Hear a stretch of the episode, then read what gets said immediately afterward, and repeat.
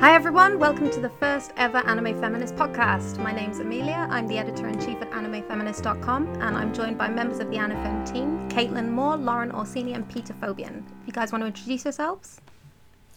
Hi, I'm Caitlin. Um, in addition to working with uh, I'm the owner and writer for the blog I Have a Heroine Problem. Heroin is spelled with an E. Uh, I've been watching anime for about 17 years, and I've been doing um, feminist analysis of anime for about two and a half or three years. Hi, I'm Lauren. When I'm not writing at Anime Feminist, I write for my own blog, Otaku Journalist, my Gundam blog, Gunpla 101, and I also do reviews for Anime News Network. My favorite kinds of anime are sports anime and, of course, mecha anime. Okay. I'm Peter Fobian. I'm a contributor at AniFem, and I'm also an associate features editor for Crunchyroll. That was very succinct. Short and sweet. Uh, okay, we're going to follow up on a post that we put up in January, which ranked all the season premieres of the currently airing season of anime. And we're going to look only at the top 10 in the rankings and see which ones people are still watching, which you've dropped, and why. There's about, I think, four or five episodes now for everything. So I think we have a pretty good idea of what we're interested in. So we're going to start at number 10, which was in the problematic but might improve category. And number 10 is ELDLIVE, which I know you were looking forward to, Peter. How do you feel about it now? Oh, um, cutting deep start. right from the get go. Yeah, I, I really like the art style in the manga, um, but I'm not seeing. I think I've, I pretty much dropped it after this latest episode. Uh, it just it, it seems like a, a Kodomo anime or something like that. Um, a lot of the um, themes are very kind of heavy-handed. Like uh, in the third episode, uh, he was doubting himself. So, uh, does it, has anybody else been watching the show or watched the first episode? I got as far as the Okay. second episode. All right, so Dolor, the, the the little alien inside his body, like becomes transparent, and he says, "It's because you're doubting yourself." Like, like okay, well, and then and then he Anime be- logic. yeah, yeah. So later on, he becomes solid once he, you know, he gets his confidence back, and then he went, "I became solid again because you got your confidence back." And I was like, "Okay." I, I, I after it was explained to me, I got it, but I don't. Well, how how old is the uh, intended audience? um, I, I wasn't quite sure on that because I, I heard the, uh, different things about the manga, but it seemed uh, from like the visuals and everything, it seems like a very a young show. So I guess I can't blame it for being like that. Yeah. So the kind of age that still likes looking at underwear, though, since every five minutes they're blowing Yes. wind up that girl's skirt. I guess maybe that's Yeah. what what fooled me because there's so Yes. much there's so much fan You know what? service despite the everything else. I've been reading Bakuman. I have a, a new theory about why people are not as bothered about fan service uh, in. Japan as they are here, Mhm. and it is because uh, Shonen Jump series aimed at like eight year olds will have like panty shots and stuff like that. Like if you read weekly, like Weekly Shonen Jump has fan service oriented series in it, so they get desensitized to it from a very young age, and eventually it's just like, eh. If you like it, you like it. If you don't, then whatever. Um, so yeah, like this is just fan fan service. Who cares? Eight year olds will still watch it. I guess it's very. I I think maybe they consider it unoffensive, but Yeah. I don't know. But despite that, I really But like doesn't- Sonokata as a character. I, I think. I mean, Yes. despite despite the fact that she spends most of her time trashing Chuta, uh, I don't know. She's very self confident, and uh, I don't know. Her insults are pretty good too. So maybe I do like that part. Speaking of which, Yeah. number nine, Masamune-kun's Revenge. I keep telling myself I'm gonna stop watching this, but I keep watching it. Help me. I don't know. Well, no, I don't- I think that's been exactly my experience, actually. are you guys caught up? I- Yes. Okay. And it's just everyone's so terrible. Just every character. You think you found someone to root for, and then you you have not. But see, it kind of has that Always Sunny in Philadelphia appeal for me, where everyone is so Yes. dislikable. That's what I was gonna say. that it makes it very entertaining, and I've I've got a lot more into it since realizing I'm not expected to like anybody, and that's fine. Well, and like his plan was obviously awful, but it's also like set up set up to fail. So Yes, yeah. exactly. pretty So, much. like, are they likable but also just incredibly incompetent? Because that's that's part of Always Sunny. That's uh, an amazing yes. combination. Yes. Yeah, every exactly plan it. just goes awry. Yeah, they could It's literally be He- doing nothing and accomplishing more. I mean, Yeah. yeah, as Masamune-kun's revenge continues, it seems like everyone has a terrible plan. Just Yes. every character has this really bad plan, and it's going to fail because they're a bad person. And- And, it's very entertaining to watch. It really is. I mean, Masamune-kun's idea was that he would just show up and be hot, and this girl would fall for him. And the fact that she's making him work so hard for it, it's like that's exactly how it would be. Of course, he's shown up with absolutely no interest in her, and when she confronts him about it, he just can't think of anything to say to her. It's fantastic. I'm hmm. really enjoying it, actually. He has not thought this plan through. Like At all. you would have thought at at some point he would have to think of what he likes about her. Yes, exactly. Well, that seems to be You the know- problem with his plan is that he actually genuinely still likes her. That's the problem, because he wants to just trash her life, right? So, and then he's like, That's what he says, isn't it? uh, But he's not doing a very good job of it. I think if his plan works, then she's going to end up with a boyfriend who's the hot new transfer student. So it's not the greatest plan to ruin his life. Well, and Uh, Yoshino's life, sorry. Yoshino's only helping him because she says getting broken up with will be good for Aki. It'll help her Yeah. out. So that's why I'm helping you. So We'll awful plan, pretty bad plan. Okay, number eight, Fuka. Ugh. Anyone still watching this? White Earth. Uh, I just uh, well, the first episode was just like Panty Shot City, Yes. and uh, also, uh, well, I guess I'm I'm a little. Uh, should I, maybe prejudice is the right word because I kind of know a bit about where the story goes, and Right. this this it's like it falls into my like laziest melodrama category of writing. Uh, so I I like was completely uninvested in watching it. And that's a twist that's coming up that we have to wait and see, apparently. People who've read Fuka, the manga, I think have been quite coy about it for the few weeks now. And everyone, like me, I have no idea what's coming. Um, but I'm not really looking forward to it. So sticking with it until then and see what happens, I guess. Uh, my my See, I'm just- I'll go for it.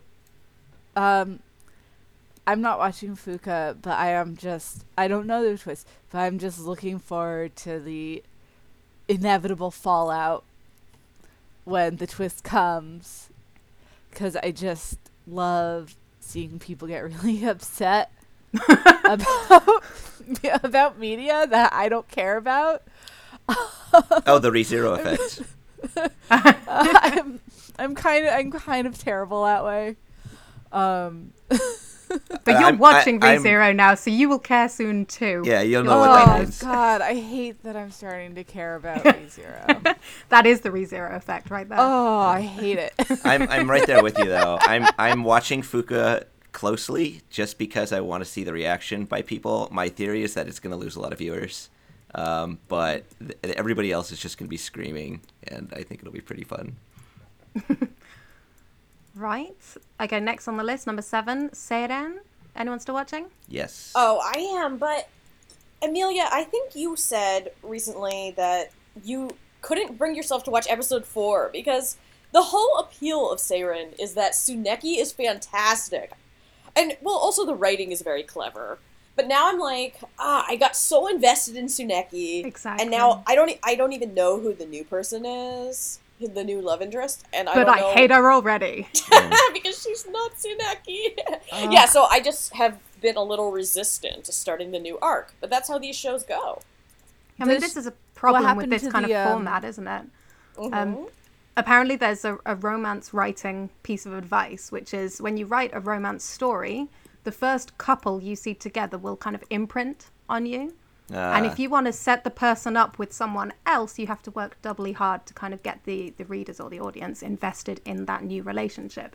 But Seiren and anime uh, like it do that on purpose, and I think it works if it's based on a game that has that kind of branching format. But Seiren's not, is it? But you know, that's what's so good. I- I can't believe I'm saying this, but that's something good about Junjo Romantica, which is bad in pretty much every other way. But I like We- that they show three different arcs. We that brought you into the bad opinions, I can see. Yeah, all three different love stories, but with three different couples. and it's it's easier because I can know at least that the couple I liked is still together. Right. So if Seiren were now looking at a secondary character and pairing them up with a different girl, that would mm-hmm. work much better, right? Yeah, I'd like to see like the main character's best friend who's really into studying hook up with mm. someone maybe. Yeah. Well- Equal. also it's sort of implied that like at the end of the fourth episode that they get together in the end like after you know because she goes abroad and then Yes. like the, the the final thing is like four years later she comes back and the and he's working at the restaurant that she used to work at so no matter what happens in the next eight episodes you're always wondering if that's the ultimate end anyway so it's i guess most of it is just surrounding him instead of tsuneki who i think was the standout character really She was great.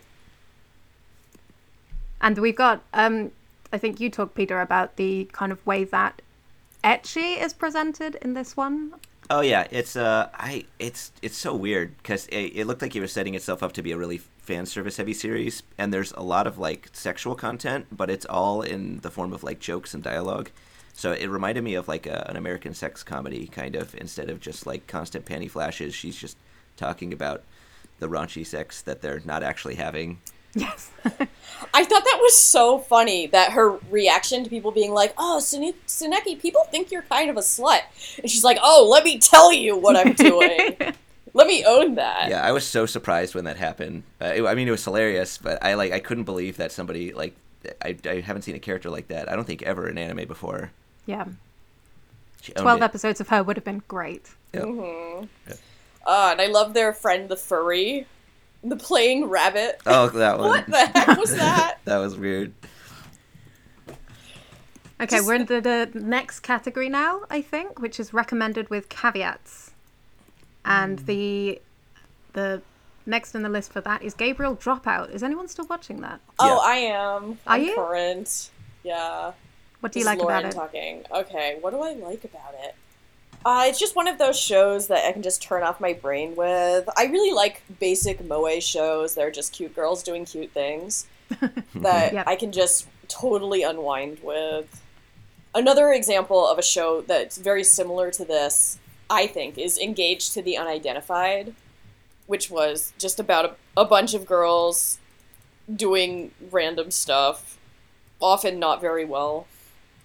Kind of a lucky Does star thing. Gabriel, Yeah, a little bit Lucky Star. does Gabriel Dropout count as Moe? I think it does because um, you. Well, at least Satania. I do She's have to Gab, admit, Gab I, Moe.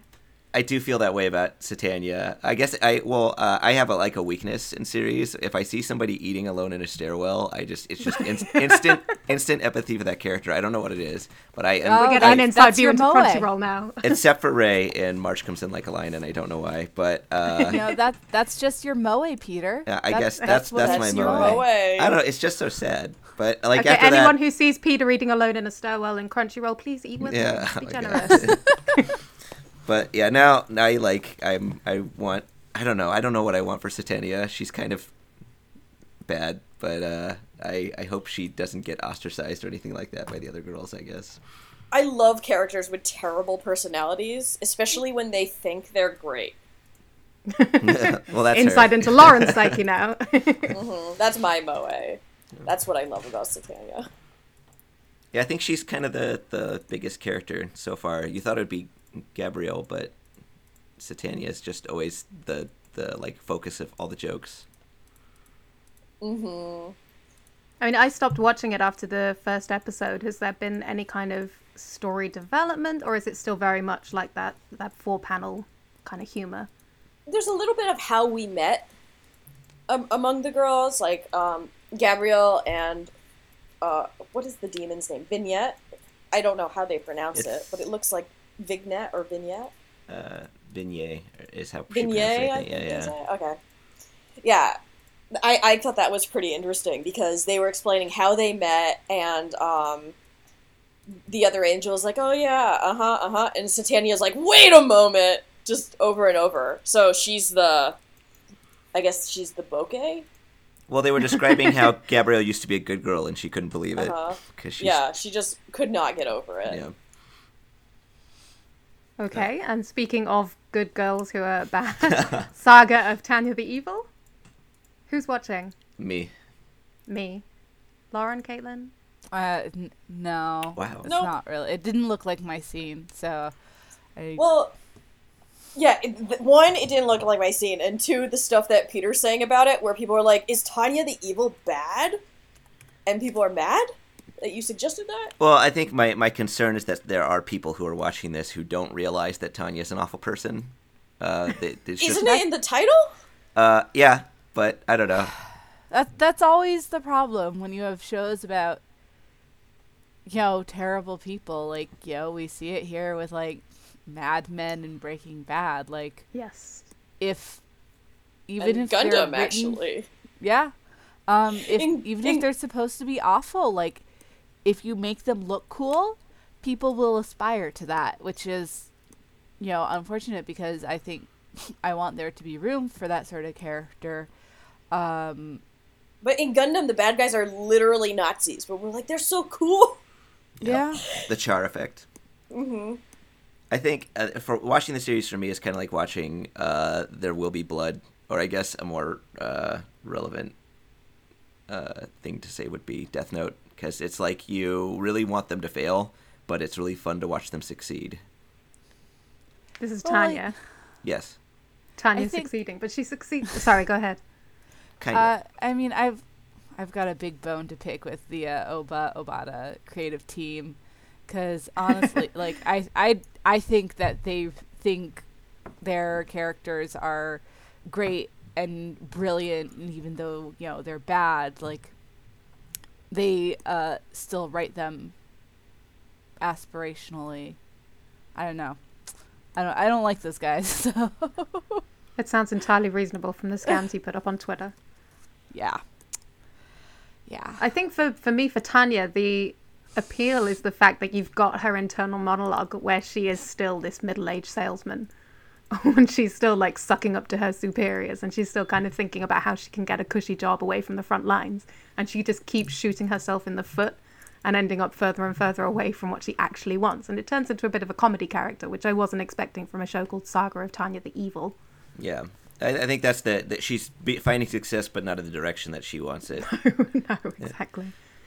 And I just wanted to talk a little bit about the fact that she's. I mean, people talk about how she's a Lolita character. Like, have you guys heard this kind of this uh, this view of the series?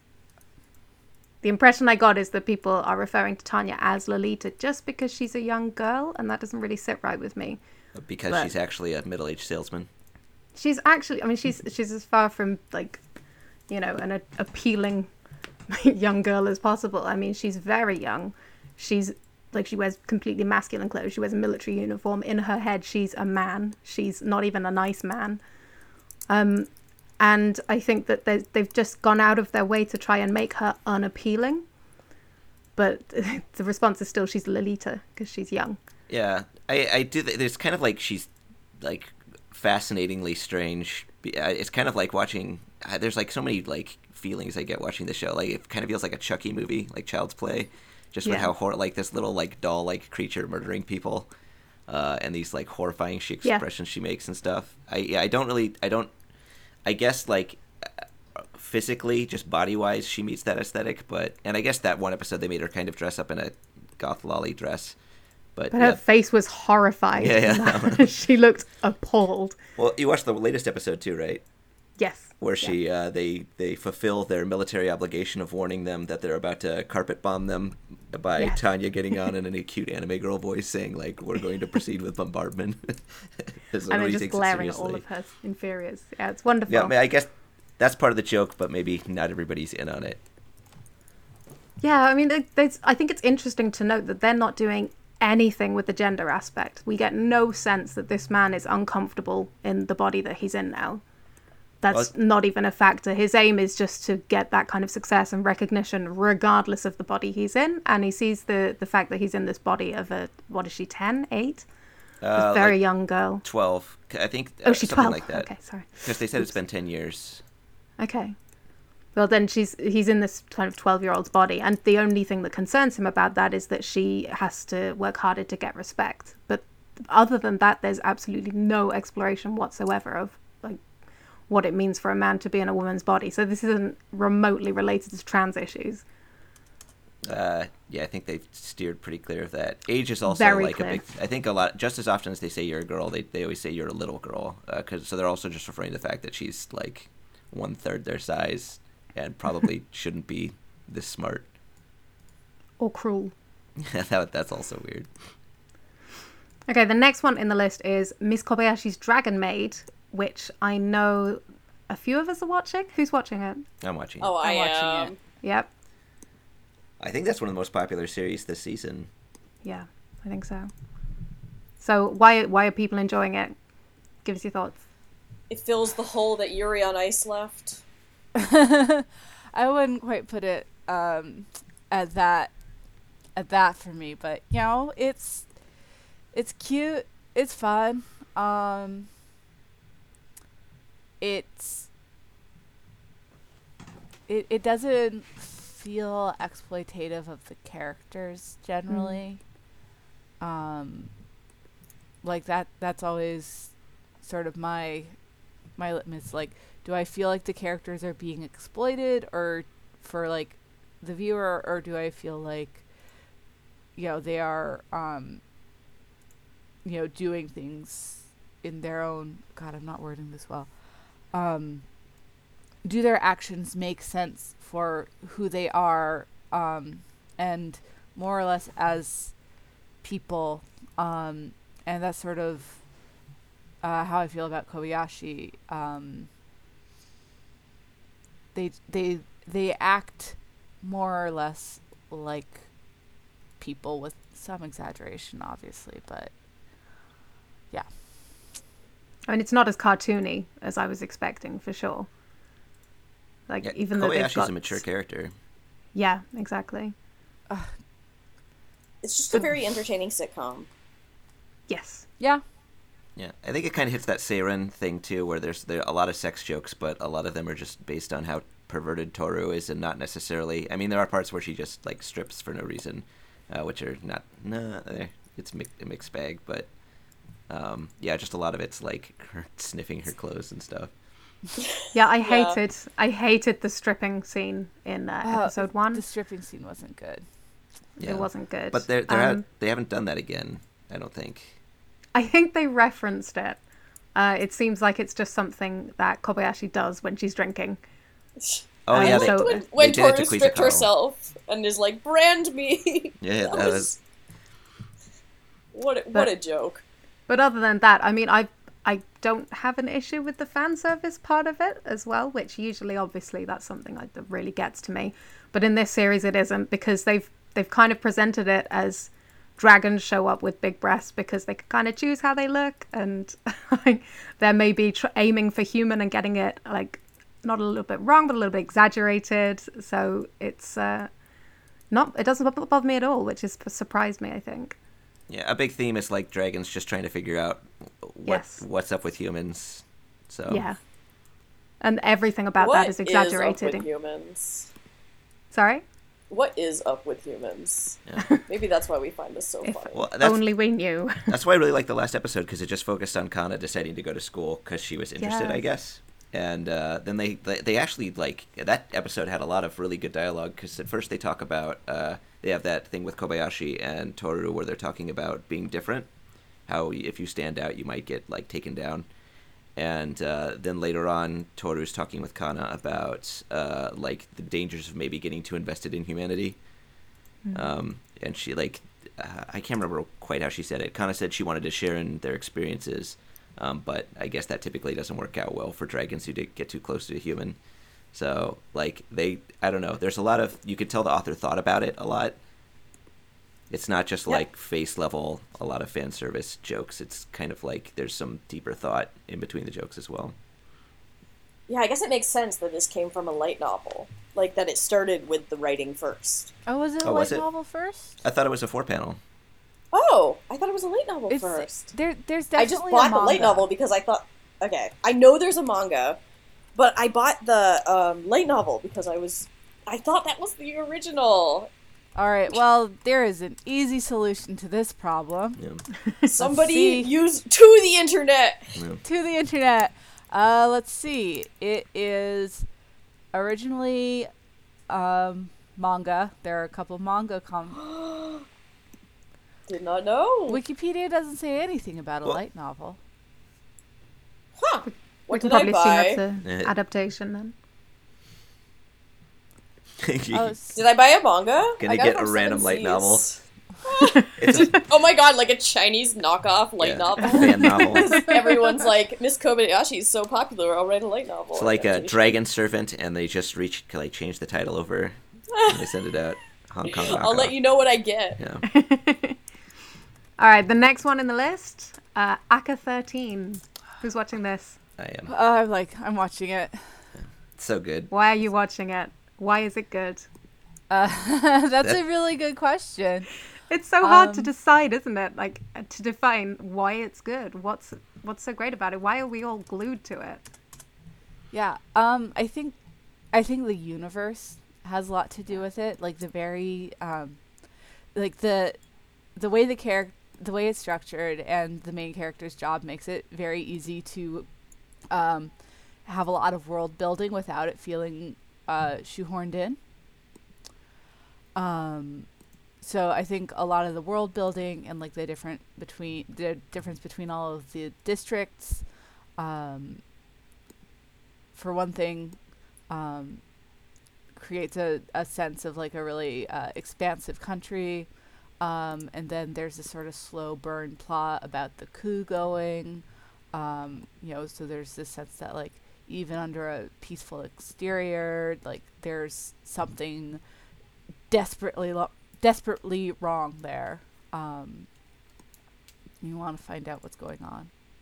Yeah, I'd agree with that. I like the fact that they're being so imaginative with the different districts as well. Like each one is so different and it's so creative. I was not expecting that at all, especially from a series that's essentially about an auditor, right? Yeah. He just travels around auditing people's records. And they've turned it into this really wonderful kind of fantasy. Yeah, I was not expecting redcoats in the latest episode. No, But uh, it's so well done. I think uh, while there is a lot of obvious, um, uh, just like an information dump like that, uh, like a lot of as you knows, and they did that one thing where they were teaching the kids. Although I, I think that was actually a little bit clever because if the, if they're trying to imply that the state's a little bit totalitarian, of course they would be giving kids that kind of like like washed down education, um, very like propagandized, I guess. Uh, but in the first episode, I noticed a lot of things they were doing to kind of make things seem uncertain, because you kind of learn that uh, I guess it, it's Jean. Uh, he didn't want to be in the job that he was, even though he was so good at it, and seemed didn't seem to not enjoy it either. Um, and then you learn that he tried to transfer, but it's been rejected. Uh, and he's really good at his job, but people also don't trust him. But then he's also like sharing cigarettes with like two of the the five chiefs. So it's it's you're getting all this conflicting information about the character, which Yeah.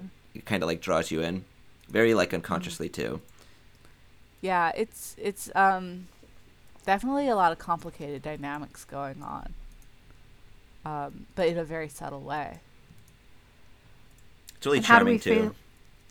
How do we feel about the female characters in it? Because on one end of the spectrum, we've got Mauve, who is Oh the director general of the entire organization. Oh, and then on the so other hand, and then on the other hand, we've got these three girls in the office who whose Mm-hmm. job seems to be to eat cake. Yeah, um I'm trying not like it's it's so minor um the girls in the office like that I try not to think about it too much. Um I try to just let it slide. It does bother me a little bit that like the girls there don't really seem to take their jobs as seriously as the guys. Um and they're just kind of silly background dressing. Um yeah, it's it's such a minor thing, um, and it really only bothers me when they're on screen. But yeah, It only bothers me when they're on screen. Yes, that makes sense. Yeah, they're very like Arakawa esque those three.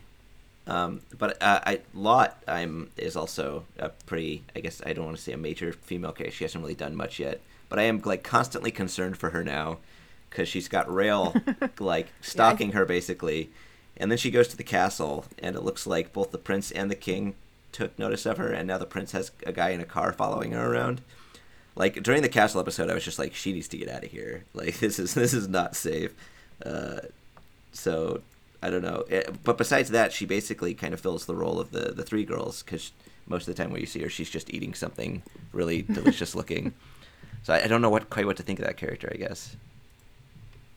Um, by the way, I think it's um, Lottie or Lotta. Lotta. I, yeah, I, I, Oh, I- for some yeah. reason I can't remember how they pronounce it. I just know it's L O T T E. Yeah, I think they pronounce. I think they say Lotta. Okay.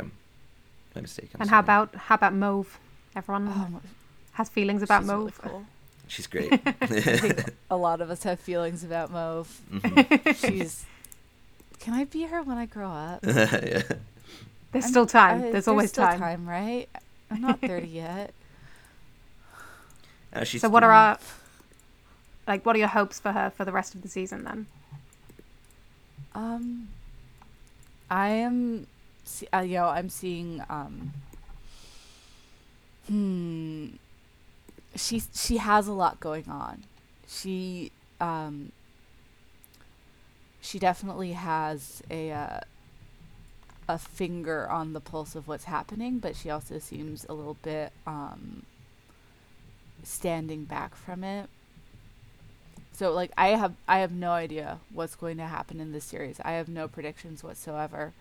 Um so I hope to see her like you know having some sort of, you know, being directly involved in the plot, but how exactly? I have no idea. they definitely laid the groundwork for her to be like a super proactive character.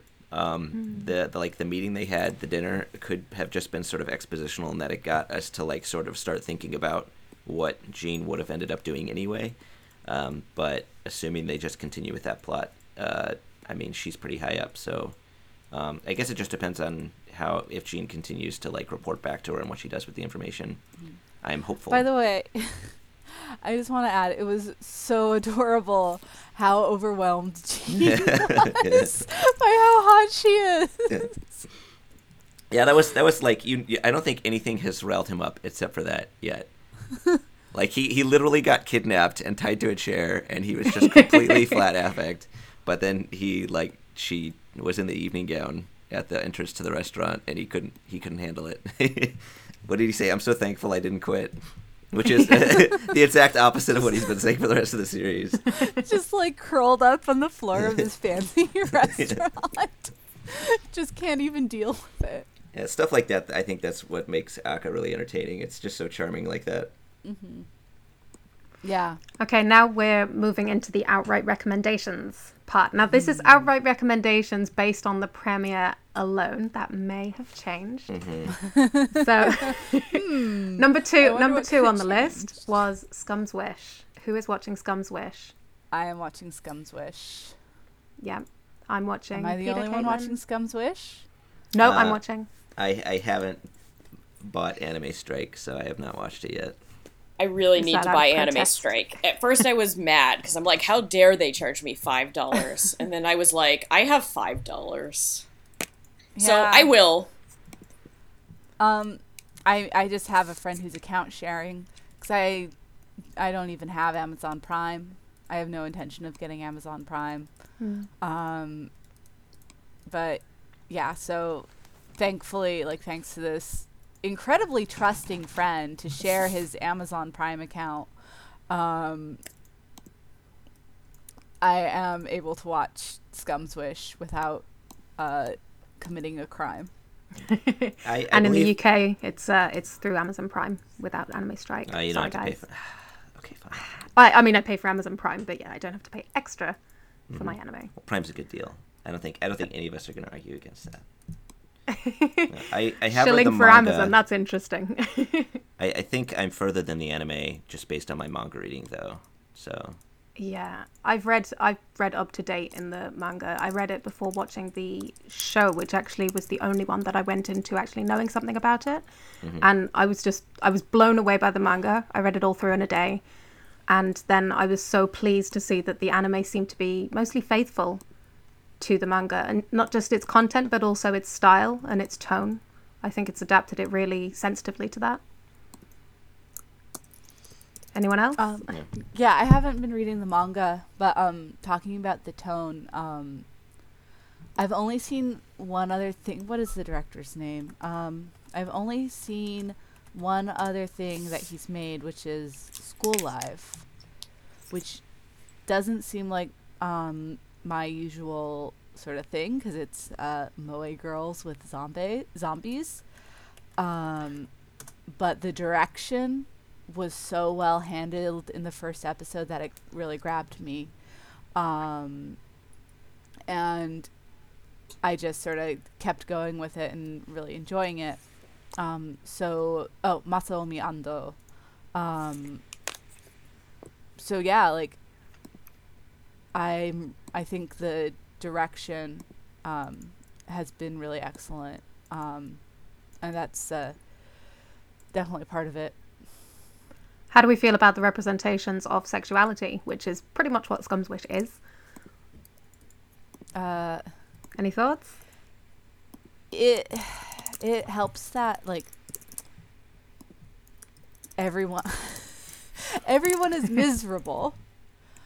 So when so when the lesbian is miserable, it doesn't like mis- miserable ca- gay characters are like such an overdone trope. But since everyone is miserable, um, it makes sense that the lesbian is also miserable. Uh, It's a quality. uh, Et Etchan, I should call her by her name. That's Et, uh, it makes sense that Etchan is also totally miserable. Um, and it doesn't feel like, oh, well, of, cour of course she would be miserable. She's in love with us, her straight best friend, um, which is so overdone. I mean, in this instance, she's just one of multiple characters who can't be with the person they they truly love and get their love in return. Um, at the same time, I I'm very interested to know what our lesbian readers might think of her kind of living out this trope of being surrounded by people who maybe dilute the effect. I'm not sure any of us can really comment on that. Um, yeah. but it's I mean, it's certainly a valid point that it's it's not like she's not standing out that much in the situation. But I mean, the story's so close to the beginning. They're getting through it really quickly, but there's so much more to happen. I'm really interested to see how they actually develop this for a closed 12 episode series. Hmm. I I Well- can't say it was it was hard to read. Uh, like not because it was bad or anything like that, but just because it, everybody. It seems like if you you're like in this world, loving somebody pretty much is always the most inconvenient person you could possibly be attracted to, and it doesn't seem like anybody's really coping well with it. Uh, and they're all doing these very like destructive uh, things to try to, I guess, compensate for the fact that they'll never find happiness. So. uh, Um, what do you I quite think like of the fact- character? Uh, no, go ahead, Amelia. No, no, no, it's okay. What is that? Which which Um, character? Uh, Mocha. What do you guys think of the character Mocha? Oh, that's the little girly one, isn't it? With the little yeah, the princess. the princess, yeah. I can't stand her, but Uh, that kind of character I, I really struggle with um, in general. And at the moment, they haven't really done anything with her, so she feels a bit like it feels like throwing in this extra character just to prove that Mugi is really popular. Um, but I do know that her story is going to be built on, so I'm more patient with her this time around than I was when I read the manga. So I read the manga and Mocha was my fave. Um, I just want to say, Amelia, you and me, like, if I love a character, you're gonna hate them. This is almost definitely true. hmm I'm I'm curious because I've seen people tweeting about her, and um, she definitely seems like a very divisive character. Um, I I actually personally don't have stronger feelings, strong feelings about her quite yet. Um, you know, I have interesting feelings about her development just from like um, a uh, profession, like someone who works with children professionally, and like they told her she looked like a princess and it resonated with her so hard that she like completely changed her behavior just to be perceived as more princess like um so i thought that was very um that was really interesting. Um like she stopped playing with boys she just started she wanted to be a princess so she started acting like this caricature of what she thought a princess should be and um like I have I have uh, strong personal feelings about uh, people calling their little girl their little girl's princess.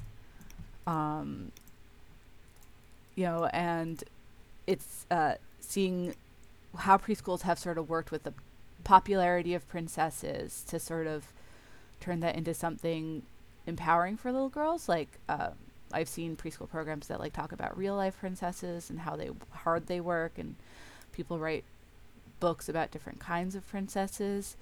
Um, so, in at least in childcare in uh, one of the more progressive cities in the U.S., there is a concerted effort because you're never to stop little girls from liking princesses, but there's a concerted effort to change the little girl's image of, of what a princess is to make it empowering.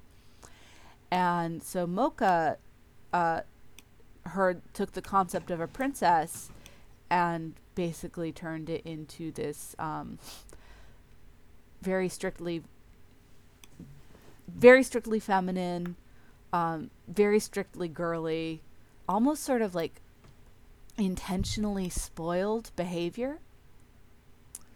Um, so that was sort of um, an inter- like an an interesting thing from my perspective. Um, just the di- like the difference between um, like she the way she acts is sort of the more classic uh, interpretation of a princess versus um, how The diplomat. we're trying to yeah and and sort of like almost the damage that it did just hearing herself being called princess um, it just imprinted so strongly on her um, and i don't think it's really realistic like it's super realistic that it happened just like just like that but the names that you call little girls will affect their perception of themselves and thus um, how they behave and how they are expected to behave um, so i thought that was really interesting just from a development perspective I mean, on the other end of the spectrum, we've got Akane, who in the most recent episode was shown to have had kind of a formative experience as a teenager. Where, I mean, spoilers for episode four, I guess. Is it four or five we're up to now? Um, But she she had this experience where she felt that she could take the not the boyfriend, but she could attract the crush of one of her friends and the experience of taking him and hurting her friend has stuck with her and become something that's just a natural behavior for her. So they seem to put a lot of weight on these kind of one off experiences shaping someone's personality. Right. And yeah, and that definitely does happen. Um I think that's more believable with a with a teenager um who did something incredibly hurtful and had to deal with the consequences than a little girl who gets called something once and decides still oh, this is who I am now. How do we all feel about Akane? Because she's she's being set up a little bit cartoon villain at the moment. Uh I I find it really strange that she is a teacher. I just don't. I feel like she is very. Uh, I, she doesn't seem to like other people very much, and she really likes to hurt other people, or at least just I you'd don't be know surprised. this dynamic. Yeah. But Let's listen uh, to the teacher now. I guess uh, I get. It just seems weird to me that somebody who is the way she is would even consider teaching an option, since it seems like she it just doesn't fit into like her personality type. But I guess maybe I- it sounds like maybe I don't know what I'm talking about. no, I disagree. I disagree with that. I think that the idea that she would take a position of power over room full rooms full of adolescents, I think that completely fits her personality. And I mean, just teaching in Japan is a very secure job. I've got many friends who've become English teachers in Japan, high school English teachers, and this is Japanese friends. Um, because they say it's really secure and they're kind of they're paid well and like maternity leave is good and things like that. So it's seen as quite a desirable job. So she'd be in this kind of plum position, but also have this power to kind of manipulate really easily manipulated people, which seems to suit her very well.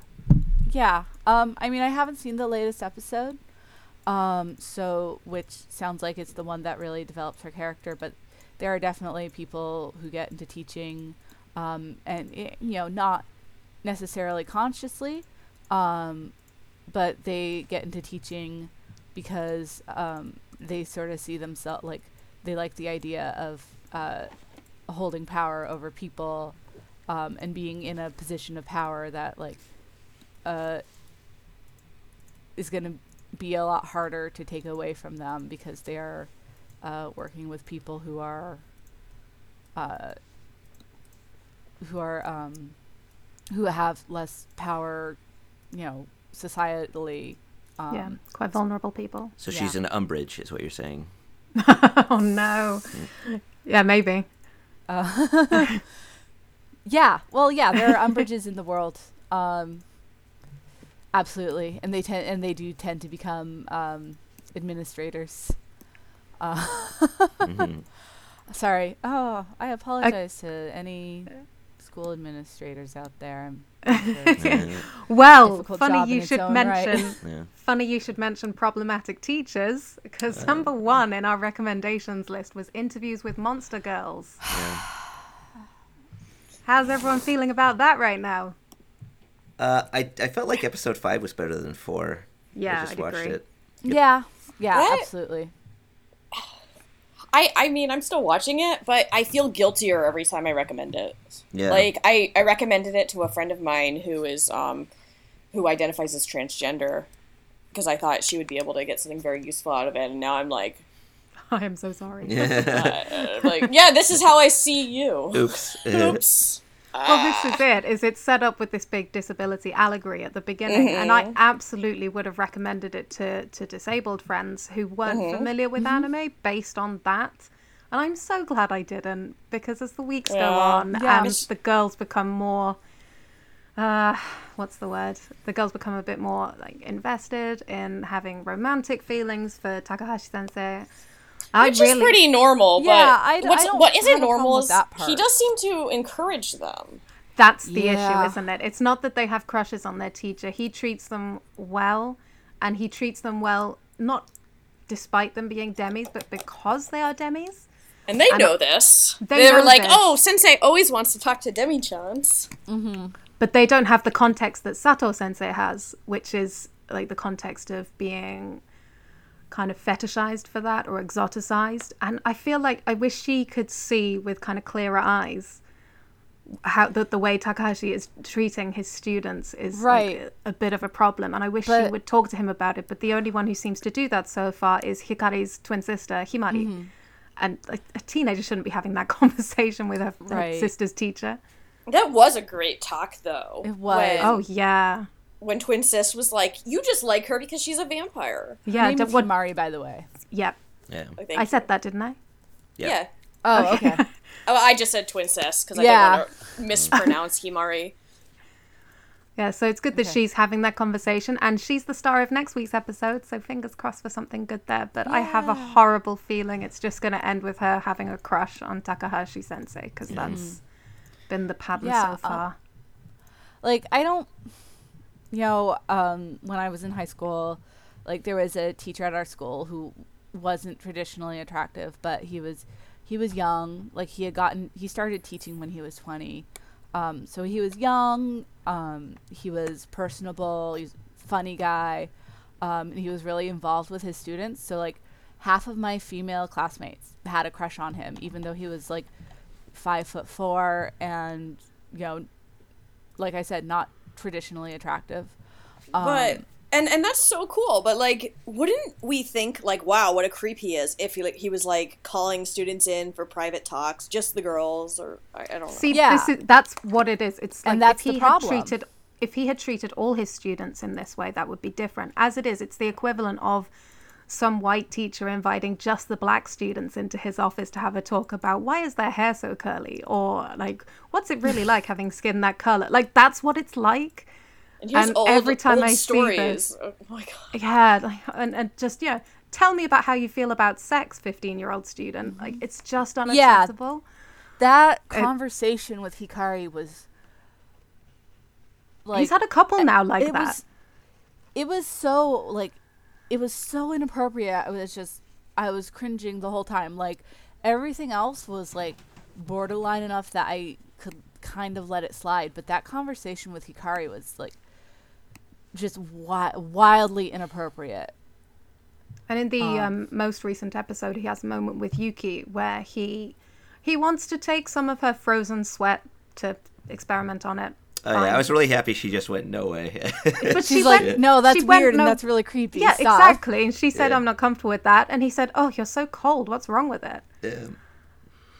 Yeah. Oh, don't do that, teachers out there. Don't ask to experiment on your students' sweat and then push them when they say no.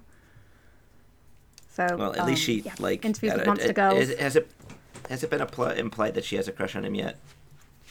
Uh, there's been some Mm. blushing, but there's been some blushing from all of them at some point. I wouldn't call it conclusive yet. Okay. Yeah. Because yeah, she seemed to be the the the holdout, which uh, I I liked that dynamic a little bit more.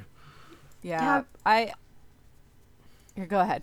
Uh, I was just going to say, I was really hoping that they'd use her character to talk about passing when you have Mm-hmm. a disability, um, because she can pass, and she tried to pass when she first came to to the school, and that actually, you know, caused her problems because she overheated and then had to tell people that she was a snow woman. But we, I mentioned that in the the premiere review, and a commenter very rightly pointed out that passing as a disabled person can be a real hindrance. It can be a real mm-hmm. disadvantage and it can have real social consequences when people feel that you don't deserve accommodations, for example, or mm-hmm. when you feel the pressure to kind of represent disability in a particular way.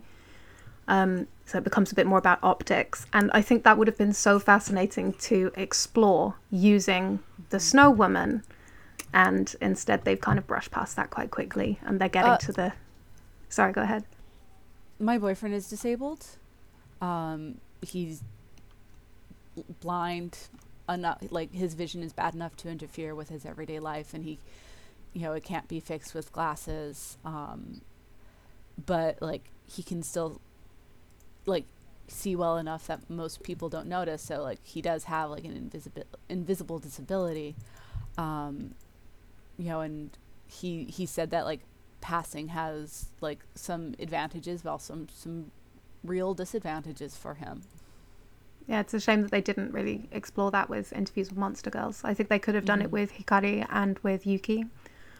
Um, but yeah, the longer the show goes on, the more it turns into. It's got it's got tones of harm at the moment. I mean, and we'll see how like that goes. said, the characters all having crushes on um, Takahashi doesn't doesn't bother me. It's just the the inner it, it, the, like yeah. once neither. again professionally like the level of how, how inappropriate this this these discussions he's having with them just is really really uncomfortably and there's a really uncomfortable note of fetishization um, in how he talks to them and how he treats them and it's definitely not helped by uh, how there are no male demis represented in the series. Um, Yeah, yeah, absolutely. Like, yo, um, my magic fix for how things could have been better is uh, Sakie Sato Sensei ah, being more of a mentor character, or at least, you know, being yes. sympath like even if she can't offer them solutions necessarily she understands uh somewhat what they're going through um you know she has a perspective rather than being a spectator um but they very specifically wrote her as not really uh being comfortable dealing with her own deminess so Takahashi gets to be a mentor to her too. Isn't that great? Uh, And the way they actually dealt with Sato It Sensei in her episode was so good. I mean, Yeah. I imagine most women, especially, would have watched that episode and gone, "Oh yes, absolutely, that is exactly right." That you know what I have to think about what I wear when I go out in public, and I have to really consider what messages I'm sending out because it might be. I mean, in her case, it's kind of magical, but it's rooted in a really real yeah, everyday and you know, situation. I was think. um, thinking about it, and like her condition is almost comparable to having like some sort of like mental disability, like some sort of anxiety disorder. Like she just can't. If you turn it internal instead of external, um, like she just cannot be like deal with the crowds. Um, she can't deal with living in an apartment. Um, you can even extend it to her being particularly traumatized by men and not being comfortable around men. Um, you know, so like there's a lot of real like applications to her perspective. Um, so yeah, it's too bad. It's just like, oh, I don't know, I don't, I don't understand how to sort of cope with this other than these uh, mechanisms that I've come up with, and Takahashi's going to come in and help me realize my true worth.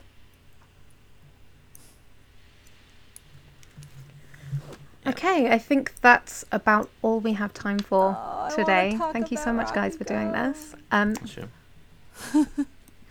let's okay this okay this podcast has been an experiment it's still very much a trial so if we get feedback that people want to hear more from us and that they would like us to go into detail for example do a deep dive into Rakugo one episode and maybe look at different anime in a different episode talk about different topics it would be great to know that and we're really open to feedback. I think we'd like to know, first of all, if people want us to continue and how often they'd like to hear from us and how uh, you'd like us to address different topics. So please give us feedback at www.animefeminist.com or on Twitter at animefeminist or Facebook, www.facebook.com slash animefem. And we do have a Patreon. Uh, in the last month, we provided a feminist premiere guide. We've reported on unethical practices in a major anime site, and we've challenged simulcast services on keeping problematic translations unedited. We can only do this because we're funded 100% by readers. We have no conflicts of interest, we have no commercial obligations. So if you support the work we're doing, if you believe in it and would like us to continue, and you can spare $1 a month, it really does add up. So please go to www.patreon.com slash animefeminist and send us a dollar a month to continue this work. So thank you so much to Caitlin, Lauren, and Peter for this experimental first podcast episode. And please let us know if you'd like to hear more.